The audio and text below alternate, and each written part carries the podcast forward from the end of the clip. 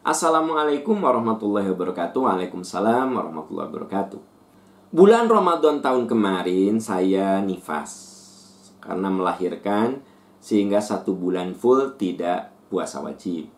Sampai bulan Ramadan tahun ini pun hutang puasa saya belum lunas, malah bertambah dengan hutang puasa karena haid.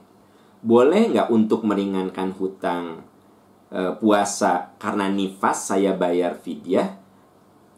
Kalau boleh ketentuannya bagaimana? Begini ya, kalau Anda sedang nifas, kemungkinan kan Anda juga sedang menyusui. Maka untuk yang nifas Anda boleh ganti dengan fidyah. Jadi ketika Anda nifas, Anda nifas, itu Anda boleh ganti dengan fidyah. Merujuk ke mana? Itu merujuk dari apa yang disampaikan oleh Ibnu Abbas radhiyallahu an. Ya, ketika beliau ditanya apa yang dimaksud dengan walladzina yutiqunahu fidyatun ta'amu miskin. Yutiqun itu harus membayar fidyah. Siapa? Di antaranya adalah al-hubla wal-humla. Wanita yang sedang menyusui. Wanita yang hamil. Al-kabir, orang yang sudah uzur karena orang yang sudah terlalu tua. Ya, Kemudian orang yang sakit menahun. Sakit yang nggak sembuh-sembuh.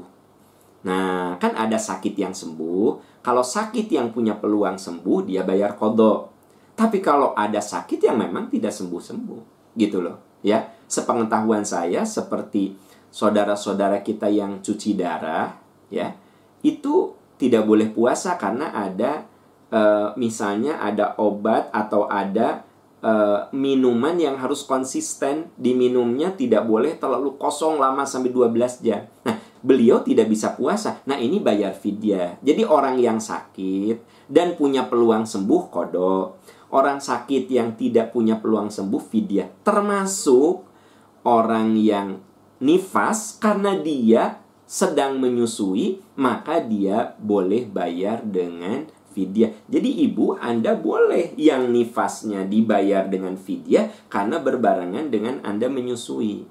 Nah sementara yang Anda bayar kodok adalah yang mensnya. Sekarang Anda ada bolong juga ya e, karena uh, menstruasi. Nah, jadi yang bayar kodoknya yang menstruasi.